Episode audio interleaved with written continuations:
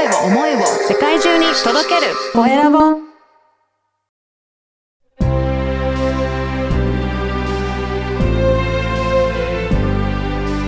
経営者の志こんにちは、コエラボの岡田です。今回は習慣かけるコーチングの丸山浩二さんにお話を伺いたいと思います。丸山さん、よろしくお願いします。はい。よろしくお願いいたします。まずは自己紹介からお願いいたします。はい。あの、習慣かけるコーチングで、生き生きと活躍できる社会を作ることを仕事としています。えっと、コーチングオフィスグッドナの代表をしてます。丸山と申します。よろしくお願いいたします。よろしくお願いします。ね、このコーチングかあと、えー習慣化、これを掛け合わせてるっていうことなんですが、習慣化っていうのは、これ何かやり始めるきっかけっていうのがあったんですか？そうですね。あの、僕の中で25歳の時に、うん。えっと、入社した会社で、えっと、マネジメント求められるっていうのがあったんですけども、はい。まあ、その時にちょっと僕自身がまだまだ若くて、うん。で、スタッフの方が皆さん50代っていうところがあって、ですね。はい。結構、こう25歳になって、こう、いじめにあっちゃったんですうよ。ん。で、もう皆さんから無視されたりとか、で、されたので、これをどう打開するかっていうところで、自分の中での発想力がちょっと欠けているところがあって、うん。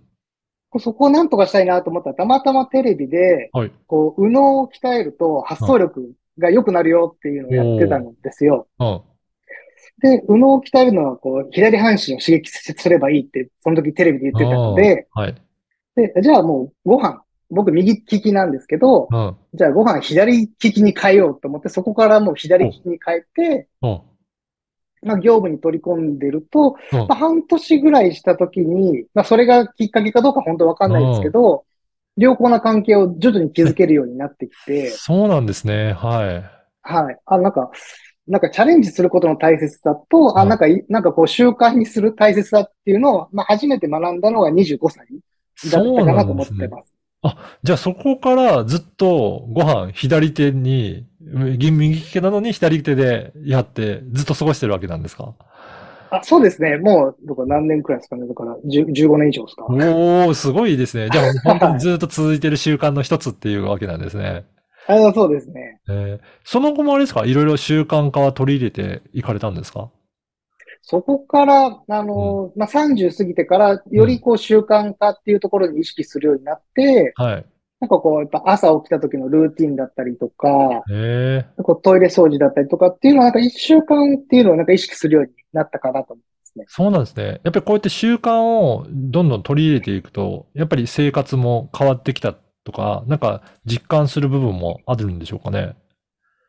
一番感じるのは僕、習慣化、こう朝のルーティンを習慣化するまでは、はいこう朝起きたら、ちょっと今日だるいなとか、うんなんかもう、えまあ言いにくいですけど、こう、仕事行きたくないな、みたいな日っていうのはやっぱ あったんですけど、はい。こうルーティンをすることによって、もう朝起きたら、よし、今日も頑張るぞというか、今日も気分がいいぞ、みたいなところから始まるようになったので、全く朝が苦手でもなくなりました。あ、そうなんですね。え、ちなみに朝今、どんなルーティン、まあ簡単にでいいんですけど、どんなことやってらっしゃるのか教えていただけますか？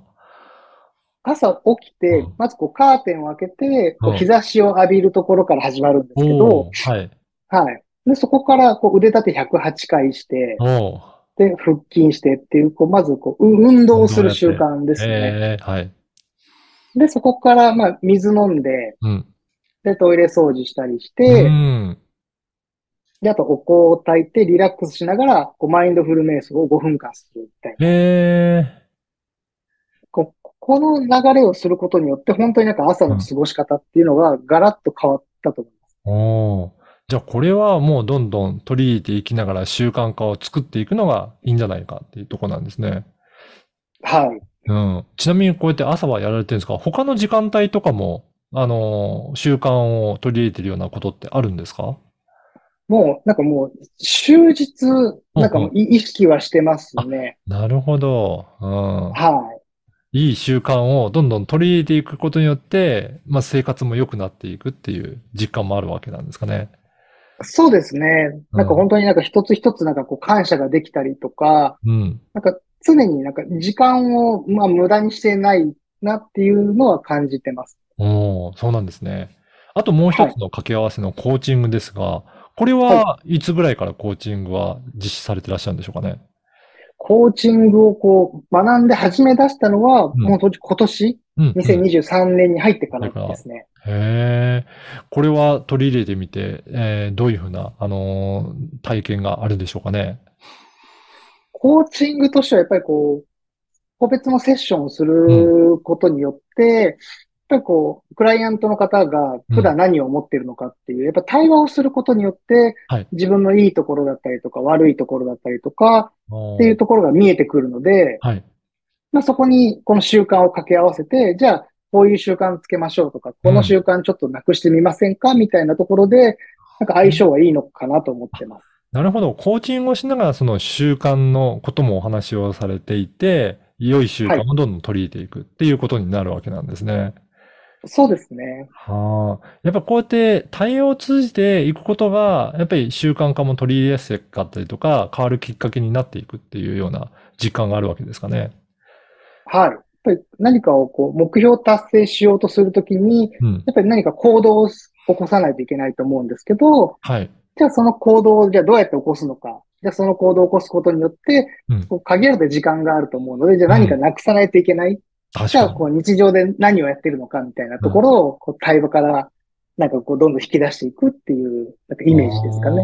そうなんですね。やっぱりそうやって良い習慣をどんどん取り入れていったり、あんまり良くない習慣はななくしていったりとかっていうところをコーチングを通じていって、どんどん変えていくっていうことなんですね。はい。おーあの、この番組は経営者の志という番組ですので、ぜひ、はい森山さんの志についても教えていただけるでしょうか？はい。僕はこう、自分らしく生きていくためには、こう皆さんこう、自信を持ってもらいたいなっていうのはすごい感じてるんですけども、やっぱり、こう、人生って時間が経つにつれて経験値が増えていくと思うんですけど、はい。こう、悪い経験、失敗する経験ももちろん増えていくにつれて、あ、これは前回失敗したからもうやめておこうとうか、ん。これは多分私にはできないみたいなところで、こう、チャレンジすることをせず諦めてしまううんっていう機会も増えてくると思うので、まあ、そういったことをこう日々の習慣を通して自分に自信を持ってもらいながら、うん。こう意識的に変化を起こして自分らしくなんか生活できるような人をこう一人でも多くですね、なんか出会っていくために、まあちょっと今後もこういった活動をしていきたいなと思ってます。いや、そうですよね。こうやって積極的にいろいろ何でも取り組んでいってみようという、そういうふうに変わっていくと、やっぱりどんどん変わっていくと思うんですが、そのためにもやっぱり、えー良い習慣がきっかけになって、どんどん変わっていけるっていうところがあるので、習慣っていうところは非常に、おあの大切な役割をなっていくわけなんですね。うんはい。あの、今後はどういった活動を広げていきたいというような思いありでしょうかね。そうですね。今後もま、まずちょっと2023年今年に、うんあの、まあ独立したばかりなので、はいま。ずは一人一人のこうクライアント様を大切にしながら、うんまあ、ゆくゆくはこう、これを教えていく立場に、まあ、なっていければなとは思っています。うん。じゃあ、やっぱりこの習慣とかコーチング、やっていく、教えていくっていう方も増増やしていきたいっていうことなんですね。そうですね。はい。うん。うん。ね、こういった習慣化っていうところをやっていくと、本当に、えー事業にも、えー良くなっていくと思うので、例えば、こういった方、えーおすすめしますよっていうような、なんかこういった、あの、やってみるといいんだって思われているような対象の方って、どういった方がいらっしゃるでしょうかね？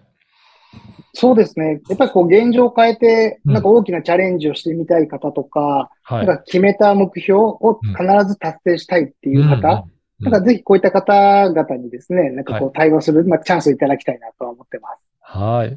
ぜひね、そういった方、えー、ね、あの、お問い合わせいただけたらと思います。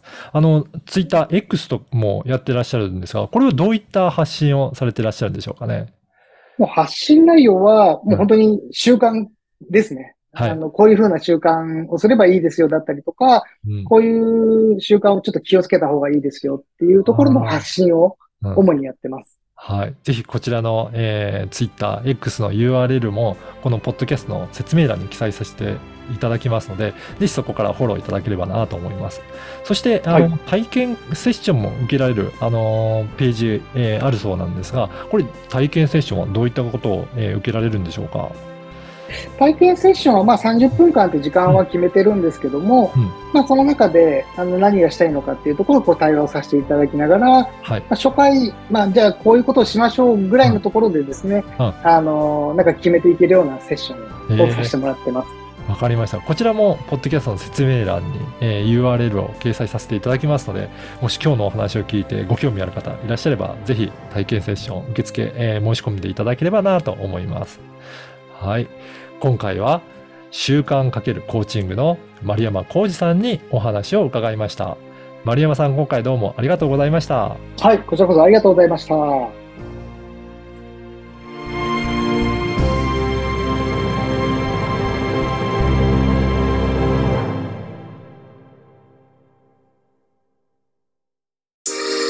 を思いを世界中に届けるコエラボ